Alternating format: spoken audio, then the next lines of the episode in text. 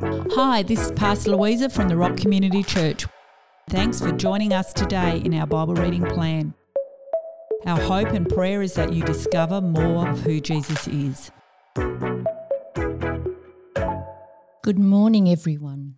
This morning we move on to reading 1 John, which is about God's love.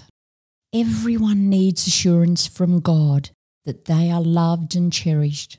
The Apostle John wrote this letter to assure us of the truths of God's love and mercy towards us. And when we receive his love, we are free to share it with others. As we love one another, we have the assurance that we are God's true spiritual children and that his love is perfected in us. Let us hear from 1 John 1, the living expression. We saw him with our very own eyes. We gazed upon him and heard him speak. Our hands actually touched him, the one who was from the beginning, the living expression of God. This life giver was made visible, and we have seen him. We testify to this truth. The eternal life giver lived face to face with the Father and has now dawned upon us. So we proclaim to you what we have seen and heard about this life giver, so that we may share and enjoy this life together. For truly our fellowship is with the Father and with his Son, Jesus, the Anointed One. We are writing these things to you because we want to release to you our fullness of joy. God is light. This is the life giving message we heard him share and it's still ringing in our ears. We now repeat his words to you God is pure light. You will never find even a trace of darkness in him. If we claim that we share life with him, but keep walking in the realm of darkness, we're fooling ourselves and not living the truth.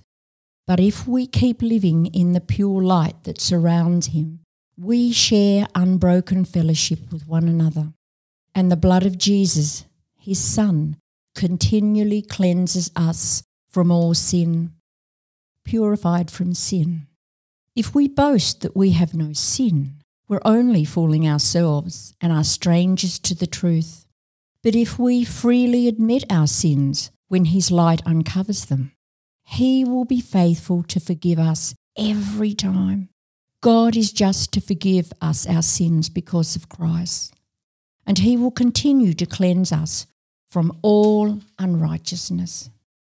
If we claim that we're not guilty of sin when God uncovers it with his light, we make him a liar and his word is not in us. That was a short reading today.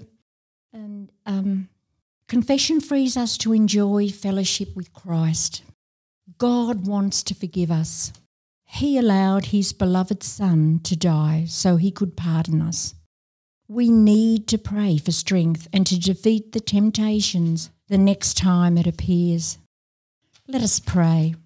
Lord God, you sent your only Son to give me abundant life, peace with the Almighty, and the freedom to pray to you.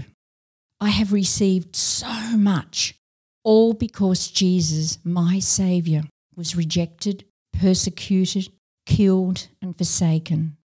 Lord God, your love overwhelms me. You are my precious one. Amen.